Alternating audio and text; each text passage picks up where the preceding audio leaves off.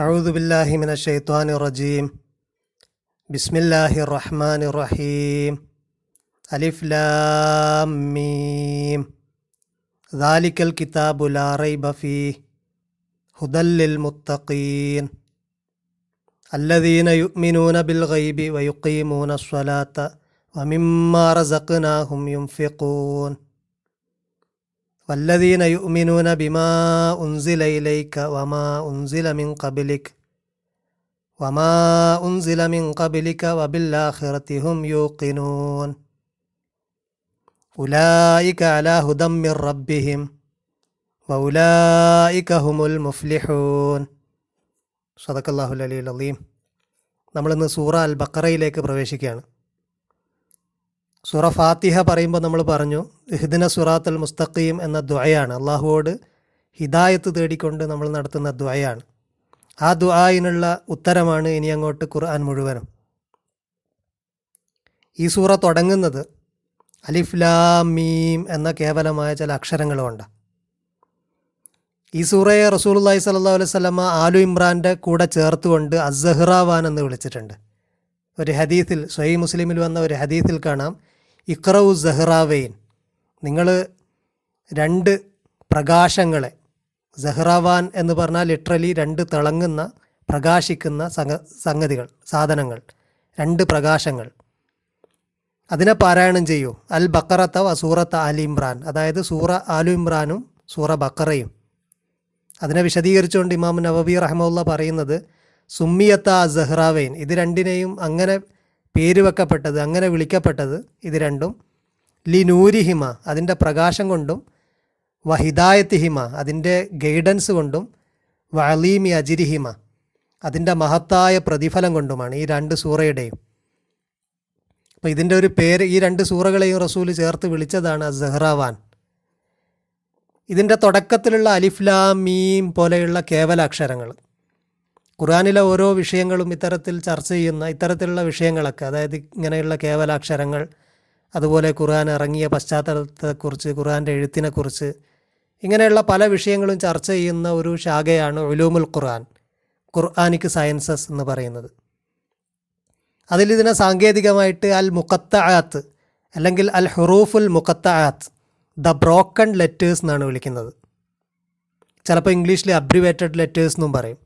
Broken എന്നാണ് literally അർത്ഥം. അൽ മുക്കത്താത്ത് ദ ബ്രോക്കൺ ലെറ്റേഴ്സ് അങ്ങനെ പറയാൻ കാരണം ഇത് സെപ്പറേറ്റ് ആണ് ഓരോന്നും വായിക്കുന്നത്. അലിഫ് സെപ്പറേറ്റ് ആണ് വായിക്കുന്നത് ലാമ് സെപ്പറേറ്റ് ആണ് മീമ് സെപ്പറേറ്റ് ആണ്. ഇങ്ങനെ പല സൂറകളിലും കാണാൻ കഴിയും. യാസീൻ അതുപോലെ ത്വാഹ ഇങ്ങനെ കാഫ് ഹായ ഐൻ സ്വാദ് ഇങ്ങനെ ഇരുപത്തൊമ്പത് സൂറകളിൽ.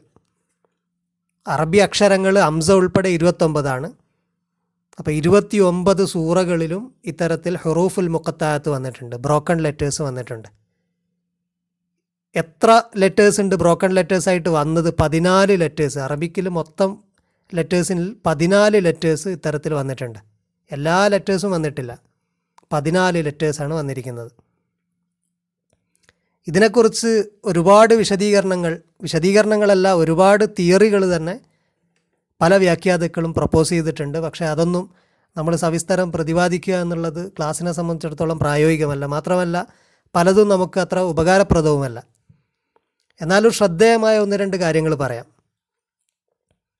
ഇതിനെക്കുറിച്ച് ഇമാം റാസി റഹമുല്ല പറയുന്ന ഒരു കാര്യം തുടക്കം തന്നെ ഇത്തരത്തിലുള്ള അക്ഷരങ്ങൾ വഴി നമ്മൾ നമ്മൾ സ്റ്റക്കാവുകയാണ്. കാരണം ഇതൊന്നും നമുക്ക് എന്താണെന്ന് മനസ്സിലാക്കാൻ കഴിയുന്നില്ല. ഈ അക്ഷരങ്ങളെക്കുറിച്ചൊന്നും ഒരു വ്യാഖ്യാനവും വിശദീകരണവും വന്നിട്ടില്ല. അപ്പോൾ ആദ്യം തന്നെ നമ്മളെ ബോധ്യപ്പെടുത്തുകയാണ്. നമ്മളെ അറിവ് അറിവ് നേടാനുള്ള നമ്മുടെ കഴിവെത്ര പരിമിതമാണ്. അല്ലെങ്കിൽ എത്രമാത്രം കുറച്ചേ നമുക്ക് അറിയാൻ കഴിയൂ. നമ്മുടെ ഒരു പരിമിതിയെ ബോധ്യപ്പെടുത്തുകയാണ്. അങ്ങനെ ഒരു വിശദീകരണം ഇമാം റാസി റഹമുല്ല ഇതിന് നൽകിയിട്ടുണ്ട്. ഒരുപാട് വിശദീകരണങ്ങൾ ഞാൻ ശ്രദ്ധേയമായ ഒന്ന് രണ്ടെണ്ണം എടുത്ത് പറയുക മാത്രമാണ് ചെയ്യുന്നത്. അതേപോലെ ഇമാം ജമഖ്ഷരി റഹമുല്ല അദ്ദേഹത്തിന്റെ തഫ്സീർ അൽ കഷാഫിൽ നമ്മൾ അദ്ദേഹത്തെ സാഹിബുൽ കഷാഫ് എന്നാണ് പലപ്പോഴും പറയുക കഷാഫിന്റെ രചയിതാവായ ഇമാം ജമഖ്ഷരി റഹമുല്ല അദ്ദേഹം പറയുന്നുണ്ട് ഇത് ഈ വന്നിരിക്കുന്ന പതിനാല് അക്ഷരങ്ങൾ ഈ പതിനാല് അക്ഷരങ്ങളും എല്ലാ ടേപ്പ് അക്ഷരങ്ങളും ഉൾക്കൊള്ളുന്നതാണ്. എല്ലാ ടേപ്പ് എന്ന് പറഞ്ഞു കഴിഞ്ഞാൽ അക്ഷരങ്ങൾ പുറപ്പെടുന്ന സ്ഥലത്തിന്റെയും സ്ഥാനത്തിന്റെയൊക്കെ അടിസ്ഥാനത്തിൽ പല ടൈപ്പാണ് അക്ഷരങ്ങൾ. അപ്പോൾ അറബിയിലെ ഏതാണ്ട് എല്ലാ ടൈപ്പ് അക്ഷരങ്ങളും ഉൾക്കൊള്ളുന്നതാണ് ഈ പതിനാല് അക്ഷരങ്ങൾ അപ്പോൾ ഈ അക്ഷരങ്ങൾ ഉപയോഗിച്ചുകൊണ്ട് കേവലമായ ചില അക്ഷരക്കൂട്ടുകൾ ഉണ്ടാക്കുക വഴി നമ്മളോട് പറയുന്നത് ഇത് നിങ്ങളുടെ കയ്യിലുള്ള അക്ഷരങ്ങളാണ്. നിങ്ങളെ കയ്യിലുള്ള ഇരുപത്തെട്ട് ഇരുപത്തൊമ്പത് അക്ഷരങ്ങളിൽപ്പെട്ട അക്ഷരങ്ങളാണ്. അല്ലെങ്കിൽ നിങ്ങളുടെ കയ്യിലുള്ള ഇരുപത്തൊമ്പത് അക്ഷരങ്ങൾ കൊണ്ടാണ് ഞാനും ഇങ്ങനെ ഒരു കിതാബ് നിങ്ങൾക്ക് നൽകുന്നത്. നിങ്ങൾക്കും നിങ്ങളുടെ കയ്യിലുള്ള സാധനമാണ്. അതാണ് ഇതിന്റെ ബിൽഡിംഗ് ബ്ലോക്സ് ഈ ഖുർആാനിന്റെ ബിൽഡിംഗ് ബ്ലോക്സ് അതാണ് നിങ്ങളുടെ കയ്യിലും അതുണ്ട്. പക്ഷേ നിങ്ങൾ ഉണ്ടാക്കി കഴിഞ്ഞാൽ ഇതുപോലെ ഒന്നും ആകില്ല അതിനെ മറ്റൊരു രീതിയിൽ നമുക്ക് ഫീദുലാൽ ഖുറാനിൽ കാണാം. മണ്ണ് കൊണ്ടാണ് മനുഷ്യനെ ഉണ്ടാക്കിയത്. പക്ഷേ മണ്ണ് കൊണ്ട് നമുക്ക് മണ്ണാണ് മനുഷ്യന്റെ മണ്ണിലെ എലമെൻസാണ് മനുഷ്യനെ ഉണ്ടാക്കാൻ ഉപയോഗിച്ചതെങ്കിലും മണ്ണ് കിട്ടിക്കഴിഞ്ഞാൽ മനുഷ്യനെ പോലെ ഒരു ജീവിയെ നമുക്കുണ്ടാക്കാൻ കഴിയില്ല എന്ന പോലെ ഈ അക്ഷരങ്ങളൊന്നും നമ്മുടെ കയ്യിൽ കിട്ടിക്കഴിഞ്ഞാൽ നമുക്കിതുപോലെ ഒന്നും ഉണ്ടാക്കാൻ കഴിയില്ല.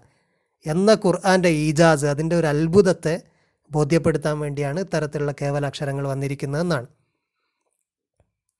മാത്രവുമല്ല ഈ കേവലാക്ഷരങ്ങളെക്കുറിച്ച് പല തരത്തിലുള്ള ഇന്റർപ്രിട്ടേഷൻസ് വന്നിട്ടുണ്ട്. ഇതൊരു സീക്രട്ട് കോഡാണ് എന്ന് പറയുന്ന ആളുകളുണ്ട്. അള്ളാഹു റസൂലും തമ്മിൽ റസൂലിന് മനസ്സിലായിട്ടുണ്ടാകാം. പക്ഷേ ഇത്തര ഇതിനെക്കുറിച്ചുള്ള വിശദീകരണങ്ങൾ വന്നിട്ടില്ല. മാത്രമല്ല ഇതിലെ അലിഫിനെയും ലാമിനെയും മീമിനെയൊക്കെ ഓരോന്നിനും ഓരോ അർത്ഥങ്ങളുണ്ട്. അലിഫെന്ന് പറഞ്ഞു കഴിഞ്ഞാൽ അള്ളാഹു ലാമ് ജിബിരിയിലാണ് മീമ് മുഹമ്മദാണ്. ഇങ്ങനെ ഇങ്ങനെയുള്ള പലതരത്തിലുള്ള വ്യാഖ്യാനങ്ങൾ വന്നിട്ടുണ്ട്. പക്ഷേ നമ്മൾ അറിയേണ്ട ഒന്ന് രണ്ട് കാര്യങ്ങൾ. അറബികൾക്ക് സുപരിചിതമായൊരു രീതിയായിരുന്നു ഇത് എന്ന് നമുക്ക് മനസ്സിലാക്കാൻ പറ്റും. അതുകൊണ്ട് തന്നെയാണ് ഇതിനെക്കുറിച്ച് സ്വഹാബാക്കളിൽ നിന്ന് ചോദ്യങ്ങൾ വന്നിട്ടില്ല എന്ന് മാത്രമല്ല പ്രവാചകന്റെ ശത്രുക്കളിൽ നിന്ന് ആക്ഷേപവും വന്നിട്ടില്ല. അവർക്ക് സുപരിചിതമായ ഒരു ശൈലി തന്നെയാണിത്. ഒന്നാമത്തത് കവിതകളിലൊക്കെ ഇത്തരം ശൈലികൾ വന്നിട്ടുണ്ട്. ജാഹിലിയ കവിതകളിലൊക്കെ. അത്തരം ചില കവിതകൾ നമുക്ക് തഫ്സീറുകളിൽ കാണാൻ കഴിയും. ഉദാഹരണത്തിന് ഇബിനു കസീർ റഹ്മുല്ല അദ്ദേഹത്തിന്റെ തഫ്സീറിൽ ഒരു കവിത ഇങ്ങനെയാണ് ഉദ്ധരിക്കുന്നത്. ബിൽ ഖൈരി ഖൈറാത്തുൻ വൈൻ ഷർറ ഫ വലാ ഉരീദു ഷർറ ഇല്ല അൻ ത. അതായത് ചില അക്ഷരങ്ങൾ കൊണ്ട് അത് അവസാനിപ്പിക്കുകയാണ് കവിത. അതിന്റെ യഥാർത്ഥത്തിൽ ബിൽഹൈരി ഹൈറാത്തുൻ വൈൻ ഷെറ ഫ എന്നുള്ളത് വൈൻ ഷെറ ഫ ഷെറുൻ. അതിനെ ഒന്ന് ചുരുക്കിയിട്ട് ഫായിൽ ഒതുക്കി. അതുപോലെ വലാ ഉരീദു ഷെറ ഇല്ല അൻ ത. അത് യഥാർത്ഥത്തിൽ വലാ ഉരീദു ഷെറ ഇല്ല അൻ തഷാ എന്നാണ്. അവിടെയുള്ള തഷായെ ഒന്ന് ഷോർട്ടാക്കിയിട്ട് തായാക്കി മാറ്റി. അപ്പോൾ ഇത്തരത്തിൽ ഷോർട്ടാക്കിയിട്ട് ഒരക്ഷരത്തിൽ ഒതുക്കുക എന്നുള്ളത് കവിതകളിലൊക്കെ ഉപയോഗിക്കപ്പെട്ട ശൈലിയാണ്. അതിന് പുറമേ നമ്മൾ അറിയേണ്ടത് ഈ അറബിക്ക് അക്ഷരമാലയെക്കുറിച്ച് നമ്മൾ പഠിച്ചു കഴിഞ്ഞാൽ നമുക്ക് മനസ്സിലാകും. ആദ്യമായിട്ട് റേറ്റിംഗ് സിസ്റ്റം ഉണ്ടായിട്ടുള്ളത് മെസപ്പട്ടോമിയയിലും ഈജിപ്തിലൊക്കെയാണ്. പിന്നെ ചൈനയിലൊക്കെയാണ് ഉണ്ടായിട്ടുള്ളത്. ഏറ്റവും ആൻഷ്യന്റായിട്ട് മെസപ്പട്ടോമിയയിലും ഈജിപ്തിലുമാണ്. സുമേറിയൻ ഈജിപ്ഷ്യൻ ഹീറോഗ്ലിഫ്സ് അതിൽ നിന്നാണ് ഹീബ്രു ഈജിപ്ഷ്യൻ റേറ്റിംഗ് സിസ്റ്റത്തിൽ നിന്നാണ് ആൻഷ്യന്റ് അറബി റേറ്റിംഗ് സിസ്റ്റം ഉണ്ടായിട്ടുള്ളത്. അത്തരം റേറ്റിംഗ് സിസ്റ്റം ലോഗോഗ്രാഫിക് റേറ്റിംഗ് സിസ്റ്റമാണ് അതായത് പിക് പിക്ചേഴ്സ് നമ്മുടെ ചൈന ചൈനീസ് ലെറ്റേഴ്സൊക്കെ മാതിരി ഒരു ലെറ്റർ തന്നെ ഒരാശയത്തെയോ ഒരു വസ്തുവിനെയോ പ്രതിനിധീകരിക്കും. അത് ഹീബ്രുവിൽ ആൽഫബറ്റ് ഹീബ്രുവിൽ അലിഫ് ബെയ്ത്ത് ഗീമൽ എന്നൊക്കെയാണ് പറയുക. ഹീബ്രുവിലെ ലെറ്റേഴ്സ് അങ്ങനെയാണ് പറയുന്നത്. അതിൽ അലിഫ് എഴുതിയിരുന്നത് ആൻഷ്യന്റ് അറബിയിൽ അലിഫ് എഴുതിയിരുന്നത് അലിഫെന്ന് പറഞ്ഞു കഴിഞ്ഞാൽ പശുവിനെ ഉദ്ദേശിച്ചിട്ടാണ്. അത് എഴുതിയിരുന്നതും പശുവിനെ പോലെയാണെന്നും ബെയ്ത്ത് അലിഫ് ബേത്ത് ഗീമൽ. ബേത്ത് എന്ന് പറഞ്ഞു കഴിഞ്ഞാൽ വീടാണെന്നും ഹീബ്രുവിൽ. അത് എഴുതിയിരുന്നതും വീട് പോലെയാണെന്നും അതുപോലെ ആൻഷ്യന്റ് അറബിയിലും. അതുപോലെ ഗീമൽ എന്ന് പറഞ്ഞു കഴിഞ്ഞാൽ ഒട്ടകം. നമ്മൾ പിന്നെ ക്യാമൽ എന്നൊക്കെ പറയുന്നത് അത് എഴുതിയിരുന്നതും അങ്ങനെയാണെന്നൊക്കെ ഉള്ള ഒരു നിരീക്ഷണം. ഇമാം അമീദുദ്ദീൻ ഫറായി റഹ്മുല്ല വിശദമായിട്ട് എഴുതുന്നുണ്ട്. ഇത്തരത്തിലുള്ള അദ്ദേഹത്തിന്റെ അദ്ദേഹത്തിന്റെ ഒരു പഠനത്തെ അദ്ദേഹം വിശദീകരിക്കുന്നുണ്ട്. അതിന്റെ കൂട്ടത്തിൽ അദ്ദേഹം പറയുന്നുണ്ട് ത്വാ എന്ന് പറയുന്ന അക്ഷരം എഴുതിയിരുന്നത് സർപ്പം പോലെയാണ്. ആ അക്ഷരം ഉദ്ദേശിച്ചിരുന്നതും സർപ്പമാണ്. അതുപോലെ മീം എഴുതിയിരുന്നത് തിരമാല പോലെയാണ്. തിരമാലയാണ് അതുകൊണ്ട് ഉദ്ദേശിച്ചിട്ടുള്ളത്. ഇങ്ങനെയുള്ള അക്ഷരങ്ങളെക്കുറിച്ച്. ത്വാ പാമ്പിനെ പോലെയാണ് മീമ് തിരമാല പോലെയാണ് നൂന് ഫിഷ് പോലെയാണ് നൂൻ എഴുതിയിരുന്നത് മീനെ പോലെയാണ്. അപ്പോൾ നൂന് കൊണ്ട് മീൻ എന്ന് ഉദ്ദേശിച്ചിട്ടുണ്ട് എന്നൊക്കെയുള്ള നിരീക്ഷണം അദ്ദേഹം നടത്തുന്നുണ്ട്. അതിനേറ്റവും ഉപോത്ബലകമായ ഒരു തെളിവ് അദ്ദേഹം പറയുന്നത് സൂറ യൂനുസ് സൂറ അംബിയായിൽ യൂനുസ് അലൈഹിസ്സലാമിനെ കുറിച്ച് പറയുന്ന ഒരു സംഗതിയാണ്. അദ്ദേഹത്തെക്കുറിച്ച് വദന്നൂൻ എന്ന് പറയുന്നുണ്ട്. നൂനുകാരൻ എന്ന് പറയുന്നുണ്ട്.